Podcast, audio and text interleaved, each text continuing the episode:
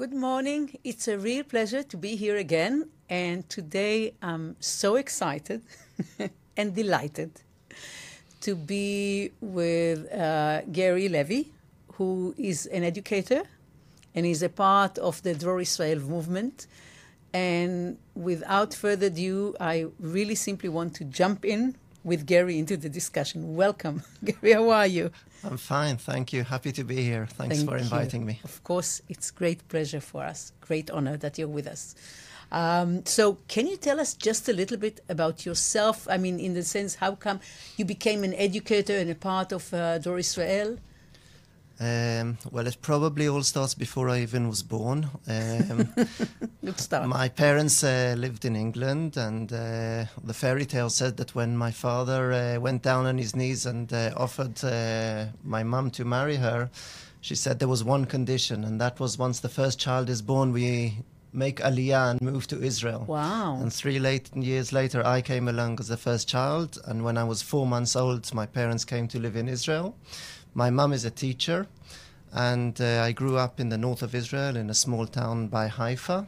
And at the age of 10, I joined a youth movement in Israel. Um, and from there, I began uh, dreaming of living an idealistic way of life. And the path was short from there. no mixed feeling, no ambiguity, nothing. You just knew this is the right way for you to live. It's brilliant. It's very unusual.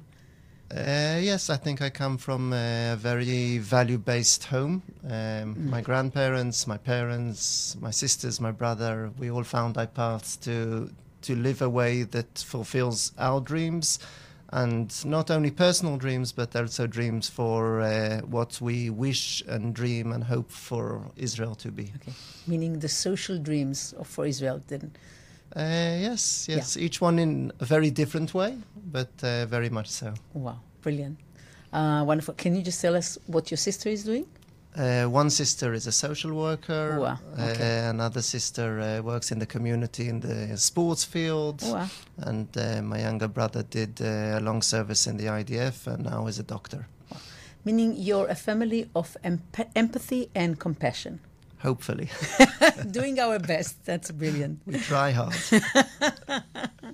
You put your heart and soul in it, and it feels like it's working. So, um, can you tell for our audience, which which conclude people who are not Israelis and not, some of them are not even Jewish, can you tell Jews? Can you tell us a little bit about uh, what is Dror Israel? Because not everybody knows, and and the meaning of the name, I think, because it's in Hebrew, and perhaps people don't understand the meaning of it. So, if you can so, elaborate. So um, the word meaning dror is uh, a deep essence of freedom, and Israel is Israel. Um, but it's named after uh, a Zionist movement um, that was active in Eastern Europe uh, between uh, World War, mainly between World War One and World War Two, and unfortunately it was perished during the Holocaust. And we took upon ourselves the name to try and be those that continue uh, the spirit of uh, those youngsters that were idealistic youngsters that were preparing themselves in Eastern Europe to come and establish a Jewish state in Israel. Um, Dror is an educational movement.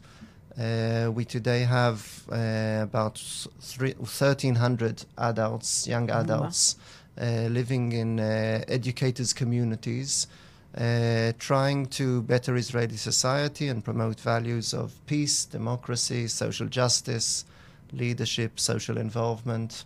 Hmm. Um, and we have a large range, a very wide variety of educational platforms to create these changes in the neighborhoods, especially in the periphery of Israel and um, uh, the social periphery uh, Okay. and the more challenging places.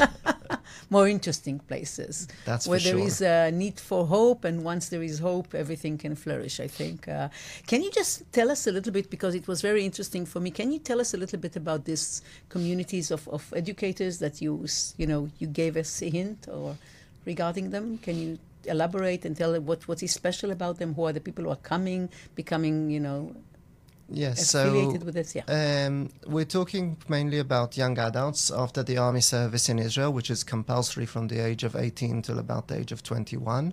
Um, many of them have the background of the youth movement that I uh, belong to, which is um, a very large youth movement in Israel, working with children from the age of 10 to 18 throughout the country in informal education. Uh, and we establish communities um, that have a shared vision and a shared mission of bettering Israeli society through education and living a communal way of life.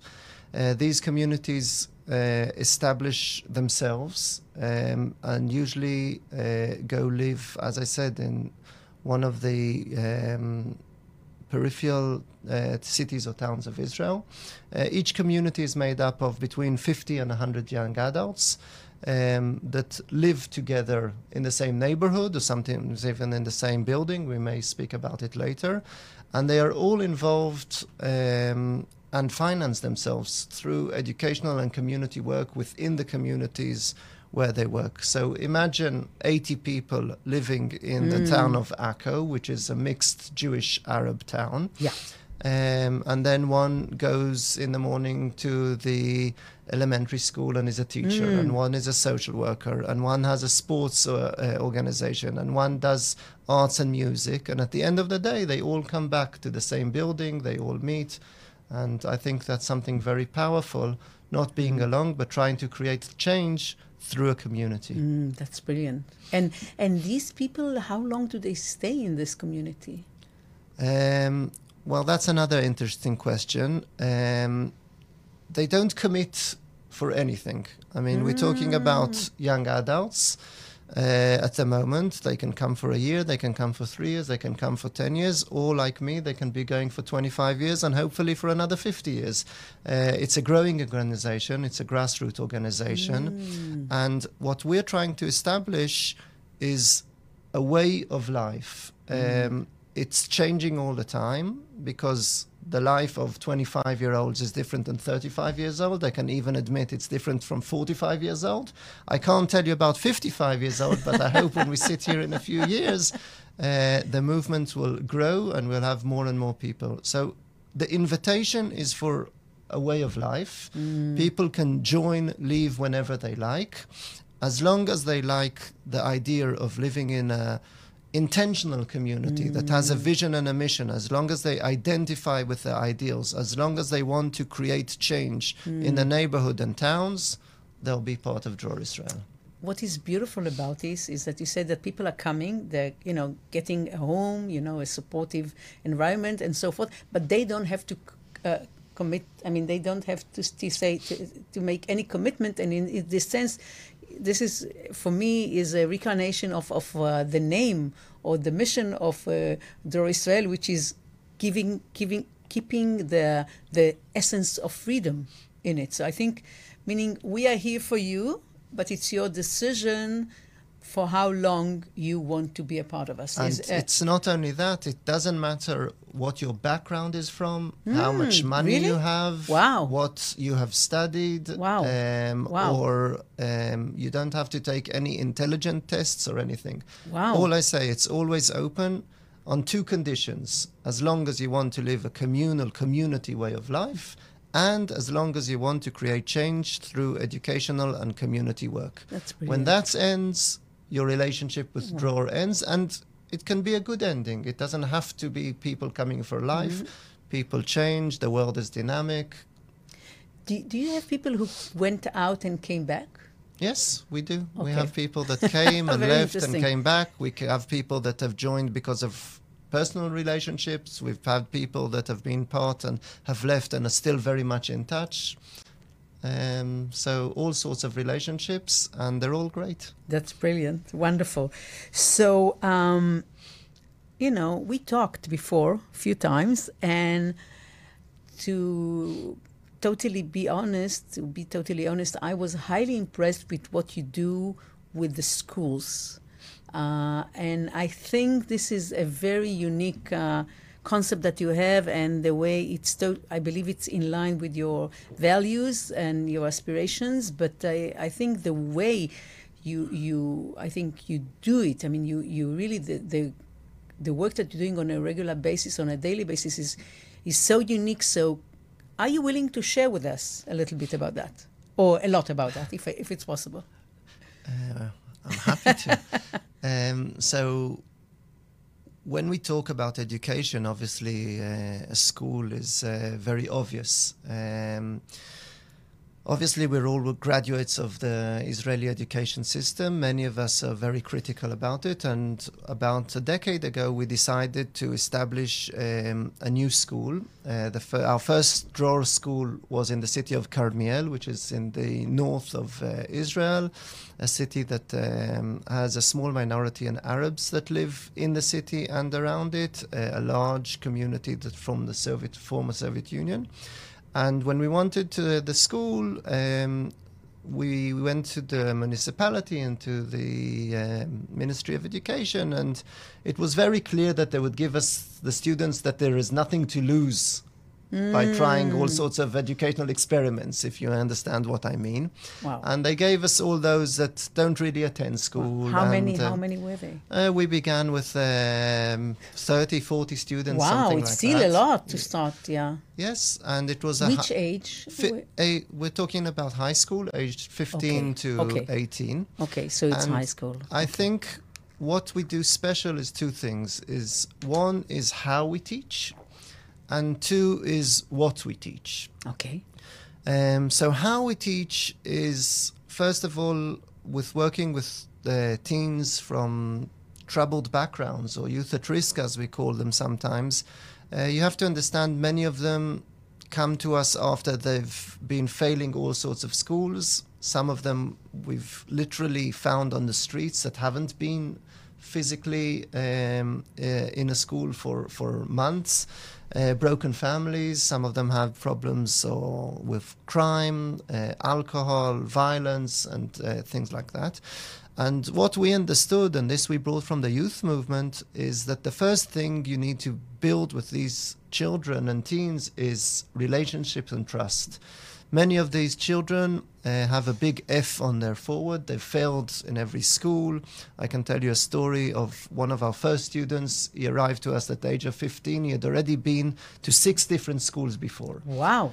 Um, so the first thing is to build trust. How do you build trust uh, when the child doesn't come in the morning to the school, eight o'clock in the morning, and that happens many times with these sort of Mm, children. okay. Our teachers call them on the mobile phone, and the child answers, and we say, "Why didn't you come to school?" And he says, "I woke up very late.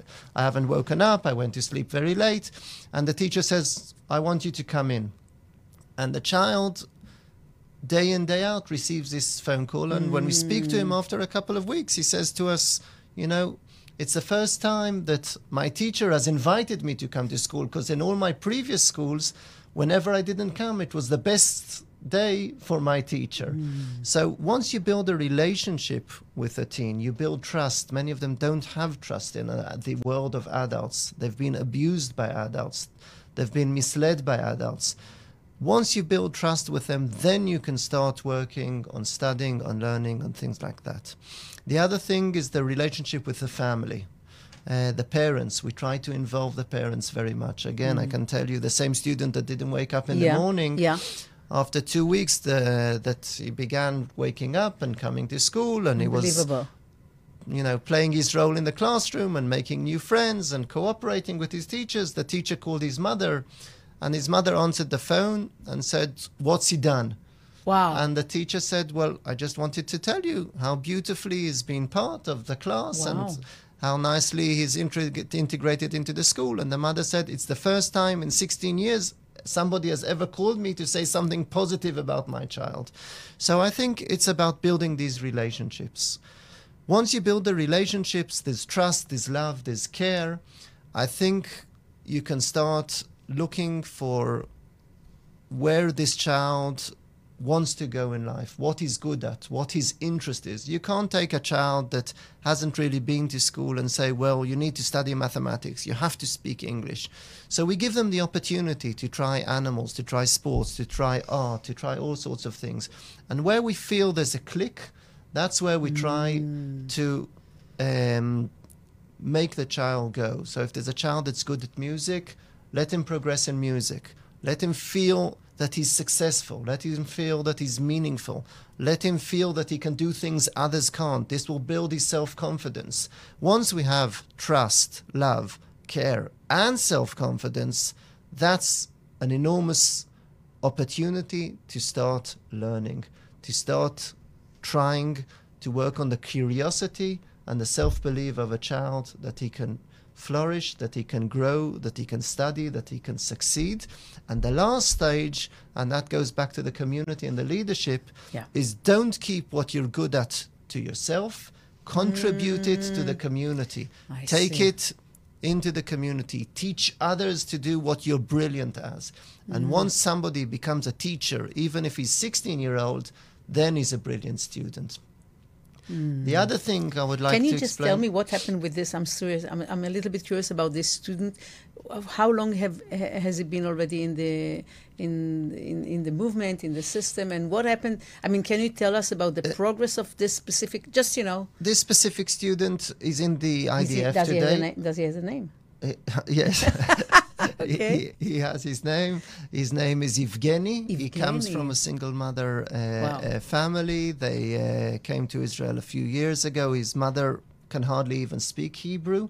Uh, she's a single mother. He's today in the army, Wow. um, serving uh, his compulsory uh, uh, service to to the Israeli uh, army, the IDF. Wow. Um, I think And and do Um, you have still? uh, I mean, do, do you keep the connection? I mean, is this yes, still? yes. The school very much becomes to be a second home, sometimes even a first home. Mm. Okay. The teachers that work with the children for all, the whole three, four years, our teachers don't come into the classroom for two hours a week and change. They stay in the same classroom. They spend many hours throughout the week with the same Ah. Children in order to build this uh, uh, uh, uh, relationship.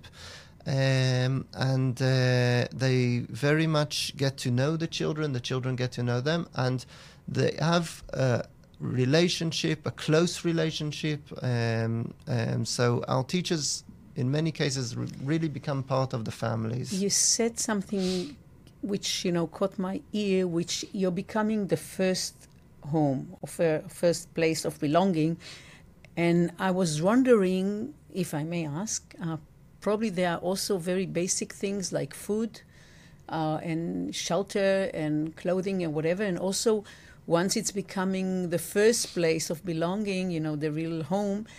Uh, how does it uh, affect the, the the working hours of of the team and and the because you know if this is the only place that is really a home I mean do you what do you do you tell them to go home after you know this is three o'clock that's it have to, so one of the interesting things is we understood some of the homes of the children that we're working with weren't suitable not for the families and not for the children.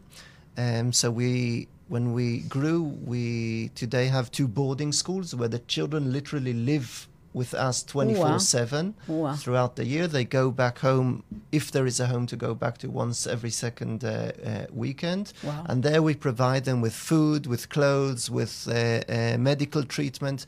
Some of the children we have to start hygiene, br- tooth, tooth uh, brushing teeth. Wow. uh, um, when they are already sho- 15 sometimes they come all they have is is what they're wearing and and and that's it i mean it's it's very difficult but they grow and they flourish and they succeed. And another thing that's important to know is you can't wipe up a history out, out a history even if it's 15 16 there's ups and downs.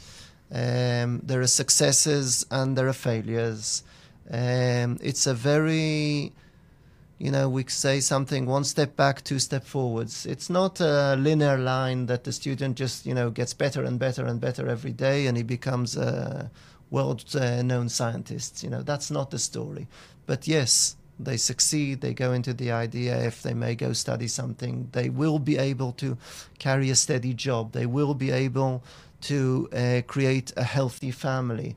Um, I can tell you a story of uh, one of our educators, kibbutzim, uh, named Eshbal, that has Yeah. um, um, uh, educational kennel. And one of the things that we work with the children there, children that like animals, many children love animals, children in Israel love mm. dogs. So they adopt abandoned dogs, ma- mm, dogs really? that Wow. have been abused or Oh attacked. God. And for six months, they train them. wow And, you know, they train them how not to bark, how not to attack, how to calm down, how to, you know, they, they feed them, they take them to the vet. Wow. And after six months, the job of the student is to find a suitable home for the dog. Wow. And during these studies, we speak to the child. Why do you think the dog is aggressive? Why does it attack? What is a good home? Wow. And through the process that the child, the student, is talking about the dog, he's understanding things about himself. Oh, Why are brilliant. you violent? Why are you aggressive? Why do you get angry? What calms you?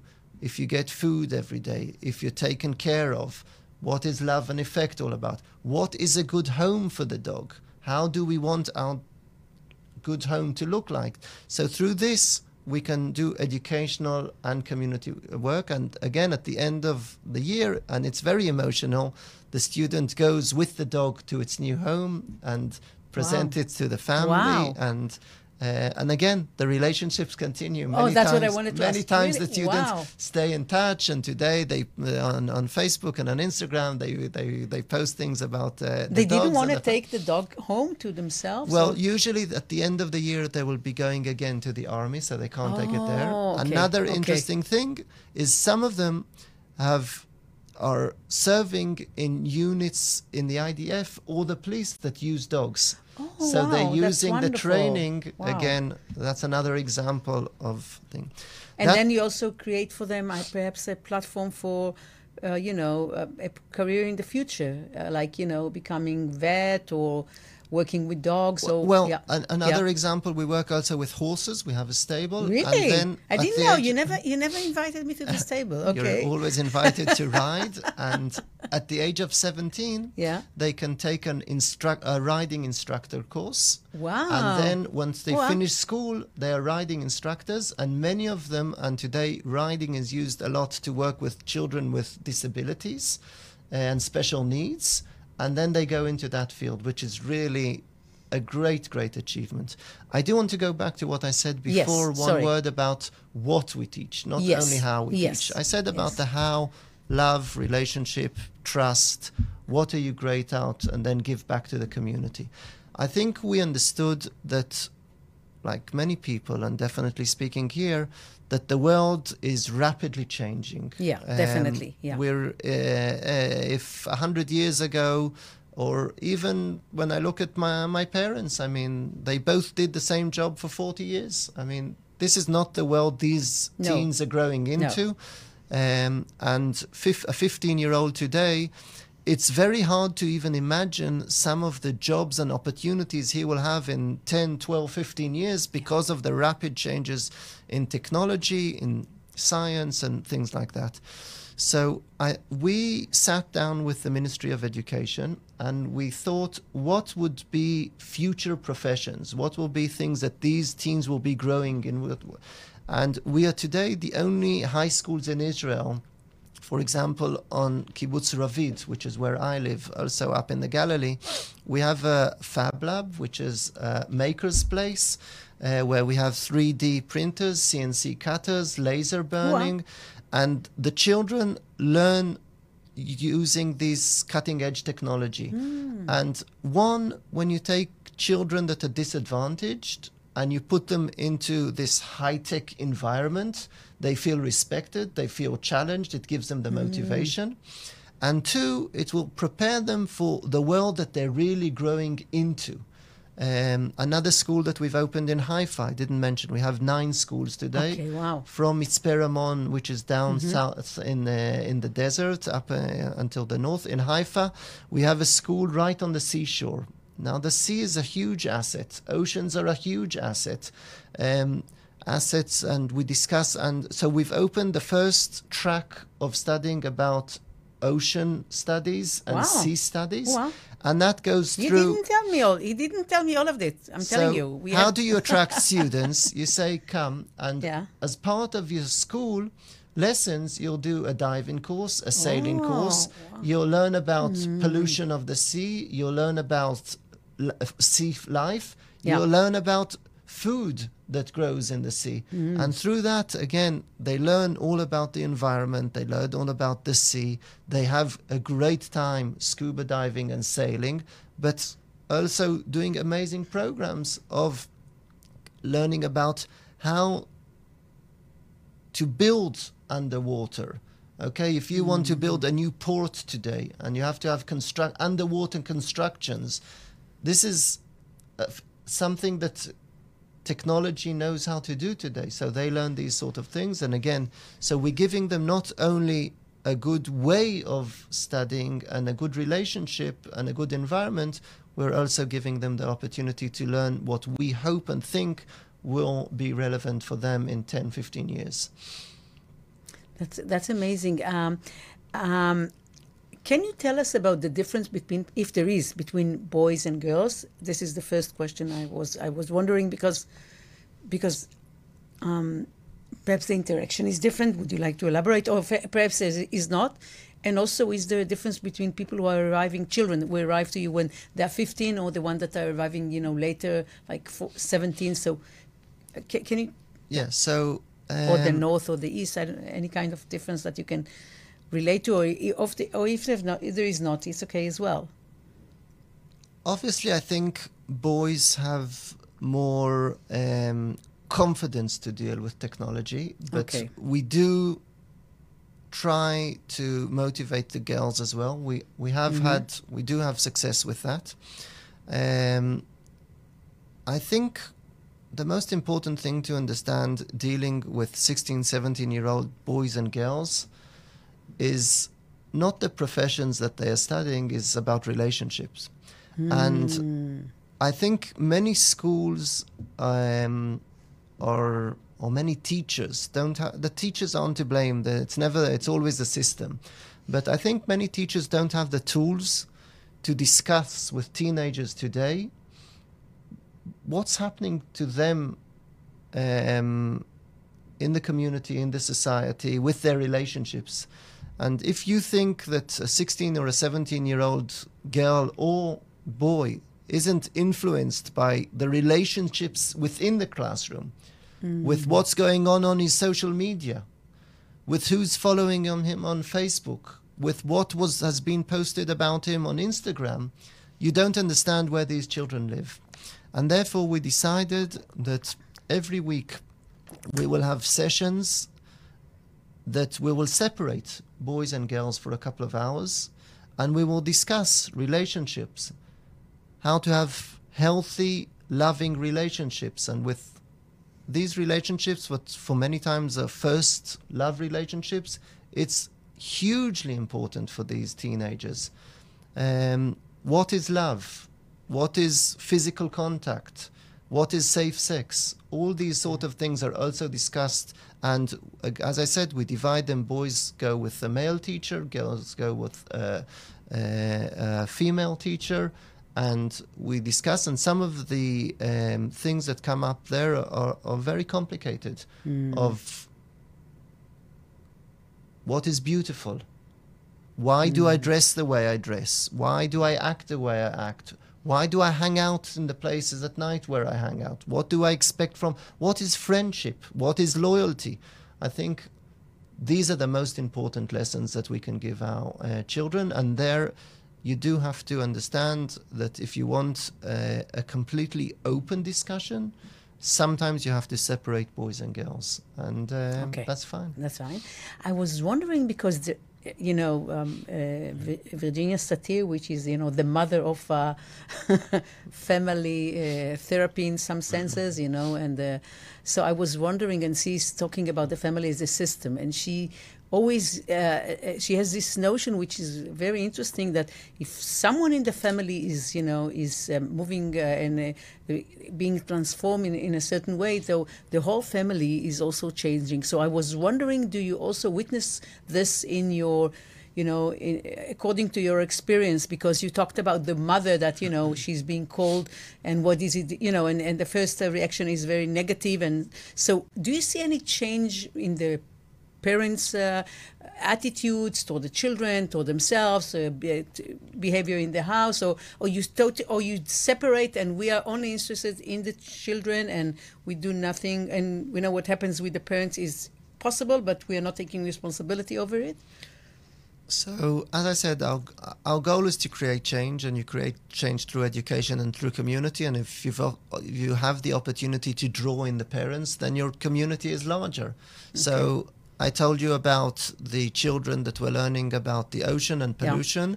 So they one day, as part of their social involvement activity, went to clean the beaches, Mm. and we did it on a Friday afternoon, and the parents were invited. So it's a win-win for everybody. The How, how parents was get the experience?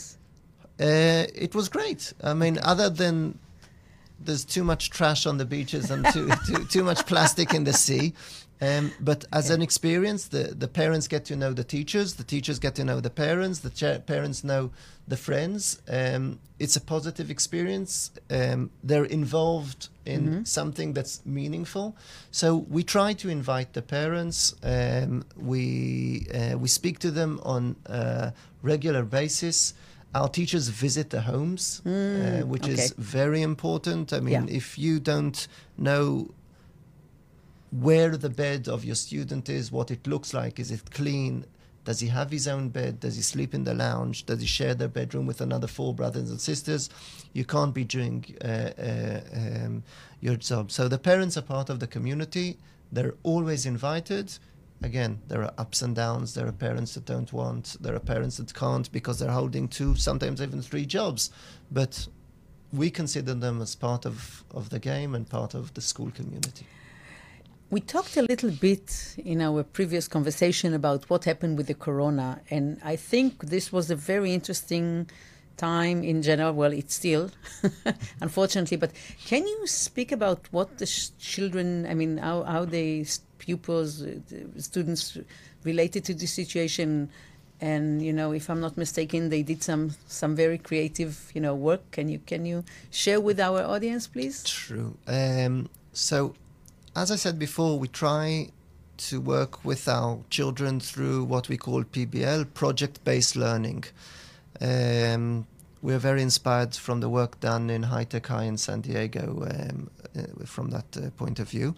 And th- we try to choose, or we make them choose projects that tackle real problems in life. And they, they have to think how they will solve them through a product or through something that they do, and they have to figure their way out and they work in small teams. So when coronavirus broke out in March in Israel in 2020, um, it was complete lockdown in Israel.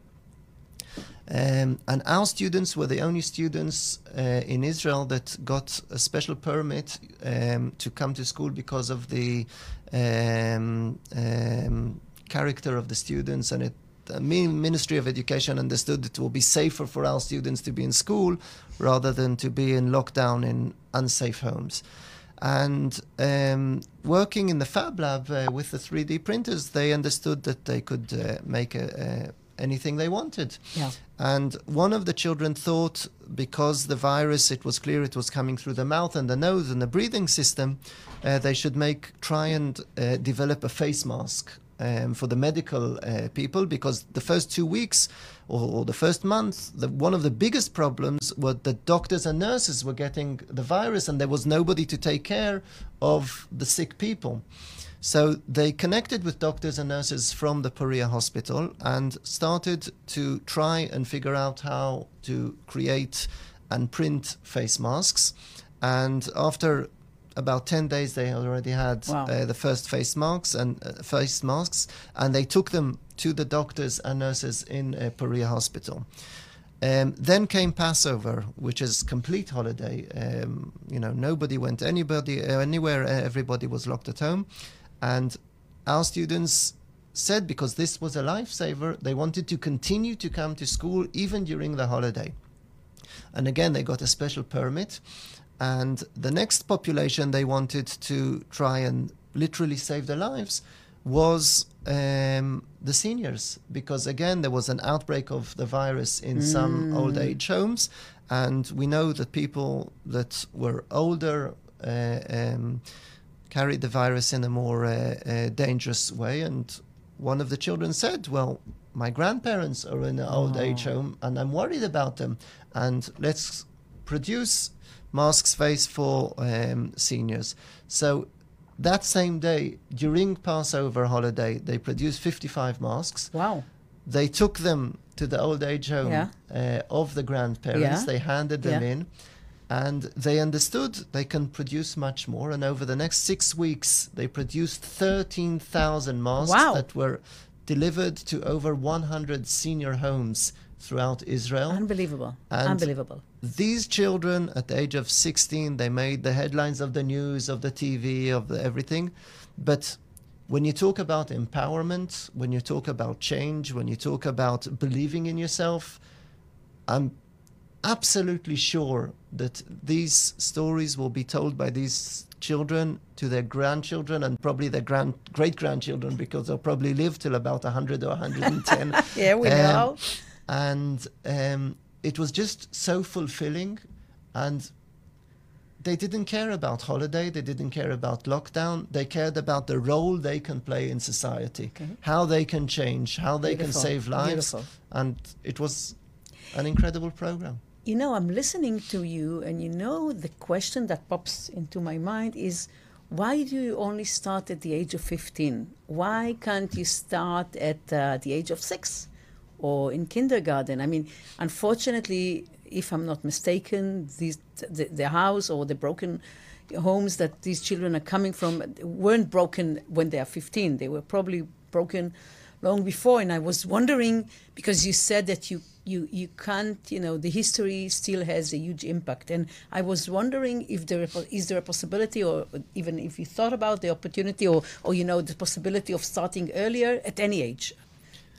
Or even as a, you know, as a, as a, an additional to the school, you know, as a, you know, from, from lunch when they are leaving the, the regular school, they'll then come to. What do you think about that? so i'll share I hope I'm not imposing. I'll share a story Yeah.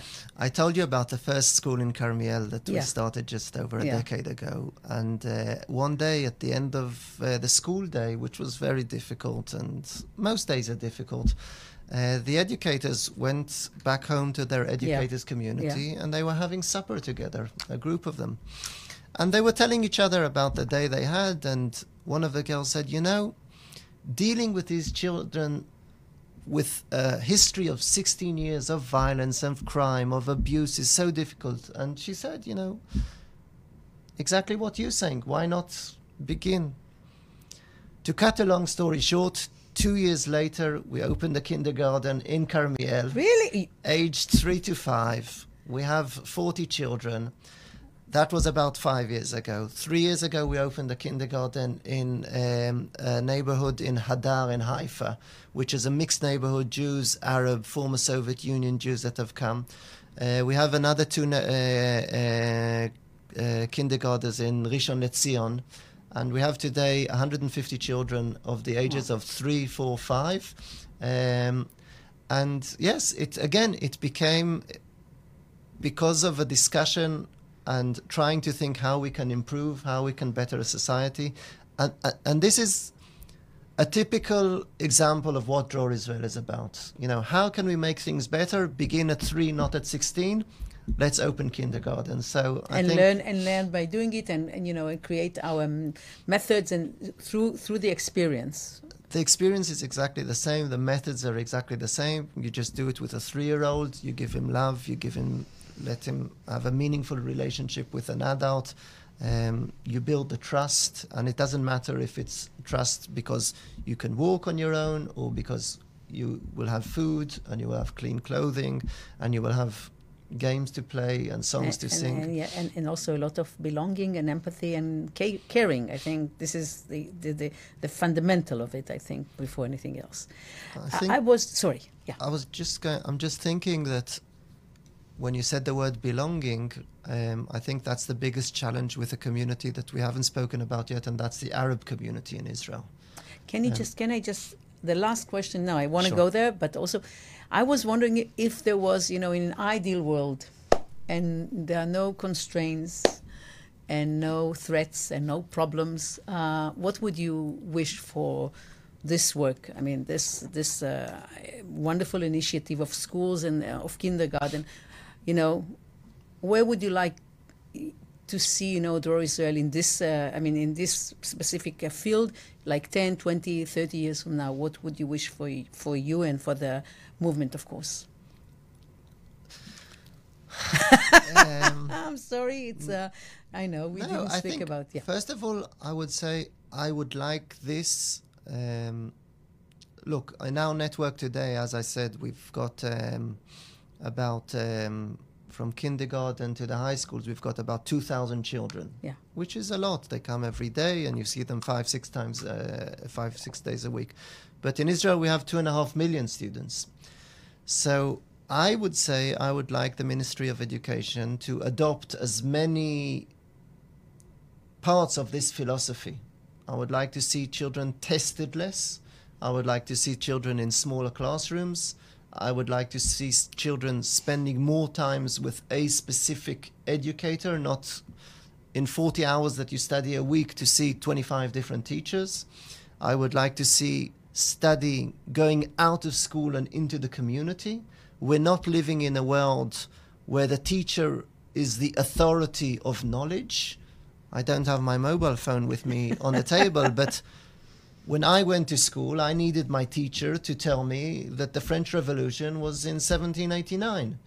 And it's good to remember. And I'm joking. And uh, I may have been there in my previous previous life, but today the whole concept of knowledge is, is at the tip yeah, yeah. of our fingers, Yeah, and therefore the role of the teacher is changing. Schools today are too much.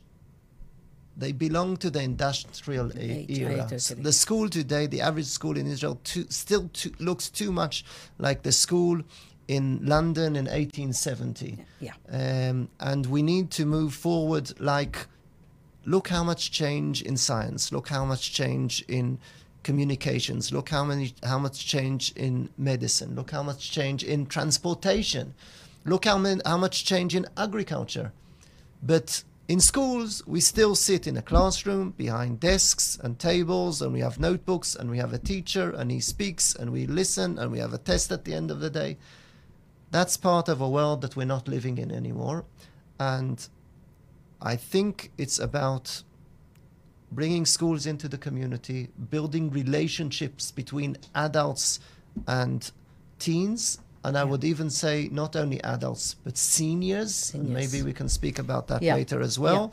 And creating multi aged communities, um, which can be very interesting. I, I totally agree. You can always learn, you know, from this per- different perspective, and age is a very, very, you know, very important perspective. I want to touch what we start talking about. You you mentioned we had previous discussion about the uh, the relationship between Dror Israel and the, I would say the Arabic community, Israeli community, and beyond that. So yeah, if you can So, and especially in light of the unfortunate upheavals and very severe situations that we all had to tackle like about two months ago about Yeah, three months ago three May- months ago but it feels like yesterday in many senses so i think uh, in light of it it is going to be very interesting how to to see what your thoughts are or what are you doing yeah So, just for those that aren't familiar, Israel is almost 9.5 million uh, uh, people today. Um, almost 2 million of them are non Jews. And when we say non Jews, the ma- huge majority of them are Muslim Arabs. yeah So, about 21% of Israel are uh, Muslim Arabs uh, or Arabs, which is a significant uh, uh, percent. And when you're talking about creating an Israeli society, um, the Arabs are there and they're part of it, and we uh, definitely see them as uh, equal citizens. And um, we want them to be part of um, the change we're trying to create and the community that we're trying to build. Um, but they have a different narrative, they have a different religion, they have sometimes different customs. And I think the most challenging thing with the Arab community um, was to build encounters and places where we come together um, that are related to the deep questions of Israeli society. Not just, you know, we eat your food, uh, uh, you eat ours. We listen to your music, you, you listen to ours. But asking the difficult questions how we can live together, where do we overlap and where are we different? And what we managed to do in Dror Israel is to deeply agree um, on the vision uh, Okay. of Israel as a democratic, peaceful and equal society, and therefore the Arabs are equal part of the movement, Okay. equal part of um, the uh, the work we're doing, and are trying to better Israel as a whole into the directions of values of peace, democracy, uh, and leadership. Sometimes the methods are very similar, sometimes they're a little bit uh, um, different. Uh, we do have issues of um, religion and respect and culture. For example, uh, now we're in August, many of the children are in summer camps, some of them with overnight. Uh, children can go for a week. Yeah. In some of the Arab villages, it's impossible to take a 14 year old girl to sleep overnight away from home. Okay. We respect that, we understand that. And I think uh, uh, that's the thing.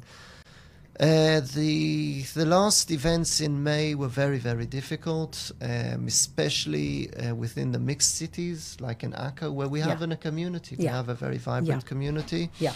Um, a lot of violence, a lot of disrespect, uh, a lot of damage, harm, um, a lot of broken hearts. I think um, it's.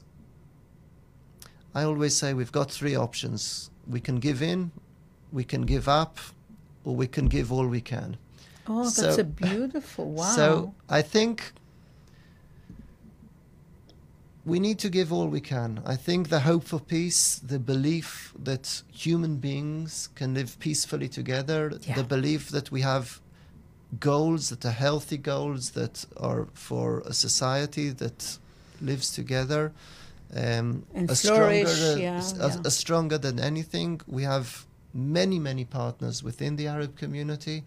And from that point of view, I think at this time, we need to continue asking difficult questions, not only deal with what's on the surface, because many times the bubbling things under the surface are the more complicated ones. And if we won't solve those, uh, we won't uh, reach anything. okay. But it is possible, and we're definitely going to continue Okay. trying building those bridges.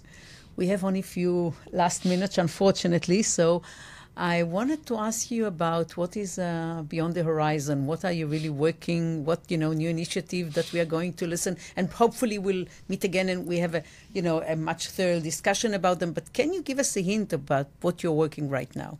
I think, well, we're working on a few things, but I think one of the interesting things, again, because of the understanding of the needs of the community and because what we've learned uh, about uh, um, through the coronavirus uh, uh, period is a lot about the seniors, a lot of loneliness. Um, and I think what we understand or what we want to work today is on creating multi aged communities, um, the shared co living.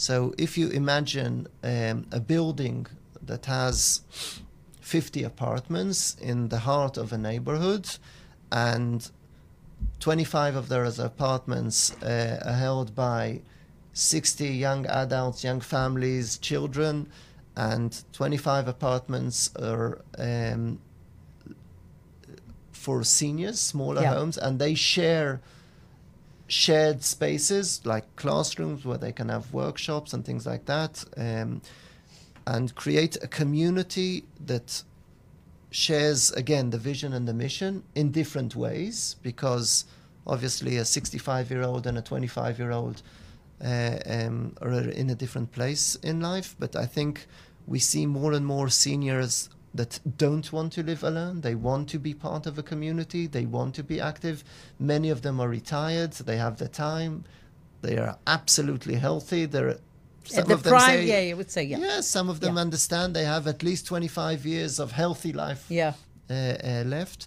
So I would really hope that in a year or two we'll have communities of people from babies to seniors living in the same buildings, in co living, sharing. Uh, um, If people want to le- learn more about, for example, this initiative or about the schools, where can they reach you? Where they can reach someone else who's, uh, you know, responsible or give them answers So- or direct them? Can yeah, you so the best way to get uh, information is on our website, which is dror, D-R-O-R, Israel.org. It's in English, um, or on our Facebook page, again, Dror Israel. Um, I would say the best way to learn is come spend a few days with us. People are, aren't traveling as much as they used to these days, um, but uh, we're always happy. We have we've uh, developed virtual uh, uh, uh tours Wonderful. now, and um, what about uh, if someone wants to, you know, contact you directly? Is it possible as well? Uh, yeah. yeah. first of all, on the website, my my uh, information okay. Uh, my information okay. is there, and uh, okay, anybody who wants, I'll, I'll be happy to Wonderful. connect with. Two last questions. What about working in communities overseas? Are there Jewish communities or non-Jewish, uh, you know, underprivileged communities? Is there anything, uh, you know, on the horizon, you know, doing the wonderful work that you're doing beyond the, you know, the, you know, beyond Israel, beyond the borders of, of this very special place that we are living in? So we have a sister youth movement in mm. uh, uh, in the world called Habonim Dror. Okay. Um, I think one of the most things. Bo- Habonim, it's build the builders. Yes, Okay, um, builders is sure, which yeah. is exactly the same sort of youth movement, summer camp activities, informal education. Um, uh, um, one of the things we're most proud of is that in the last five or six years we've had 100 young adults come to mm. live in Israel, mainly from English speaking mm. countries, Australia, Canada, Britain, the US, and join the Dror oh, Israel communities. That's beautiful. And uh, so, yes, we're worldwide, and uh, people are coming to live in Israel, to especially to join uh, this activity. And you think you can start opening the schools and the kindergartens also elsewhere? That's a tough uh, question. That's uh, that's a challenge, one? but in today's world, it's definitely easier. It's definitely okay. becoming easier. We we train teachers in throughout Israel, not only in our mm-hmm. schools, uh, that take some of the ideas, and we're happy about that. Um, so why not go worldwide? Okay. Last question, if it's possible. I think it's going to be a little bit personal, so if you don't feel don't feel comfortable, you don't have to answer you know, I'm listening to you, and it seems that your life, soul, spirit, mind are all embedded with the movement. And I was wondering, did you ever thought about how your life, your personal life and your professional life, would have looked different if you wouldn't have joined Israel? What What is your view on that? You know, if there was, you know, a crossroad, then you could have using virtual reality and you know to see you know the the alternative. What do you think you would have seen there? Um, as a child, I definitely would have said I want to be a footballer. Okay. And be a sportsman in the best leagues in the world. Um, probably a more realistic uh, option uh, would be backpacking around the world and mm. volunteering in disadvantaged communities in the world, in. Africa, in Southeast Asia, uh, South America, places like that. But I think and I'll end with that. Um, my attachment to Israel and to the Israeli society and Israeli people is uh, is brought me where I am today, and I've been doing this uh, for almost 25 years now, and I don't know where I'll be in 25 years, but one sure one thing I'm sure is that I'll never regret these 25 years. I'm, I'm sure about that. It was a wonderful conversation. I learned so much, and and you and Dror Israel are really a source of inspiration for me. So I want to thank Danny for introducing me to you and uh, to all of Dror Israel for the wonderful work that you are doing. I'm so proud to you contribute a little bit and, and to learn and from you so much, from you and from all the team and all the people. And I want to, we have to finish, unfortunately. Hopefully, Gary can I ask you to come again and to, talk about the other initiative? Yes, okay. it was a positive experience. I, I was worried about it, but it was definitely Why? I'm a very nice person. so I want to thank Lior. Uh, first of all, I want to thank you, of course, again. I want Gary, and I want to speak, and Danny, and I want to thank Lior, our special, uh, wonderful assistant. That is always, you know, he's a he's an expert on everything. So you know, and of course to us for creating this wonderful platform for you know us the regular people and again to Aya Shachar my good friend uh, uh, that really, you know, came up with the idea to take the Israel, the, to take the building the future and show the Israeli way. So thank you again, Aya, for this idea, and see you back here again probably next week. So thank you again. It's been a pleasure. הרדיו החברתי הראשון. הכוח חוזר לאנשים.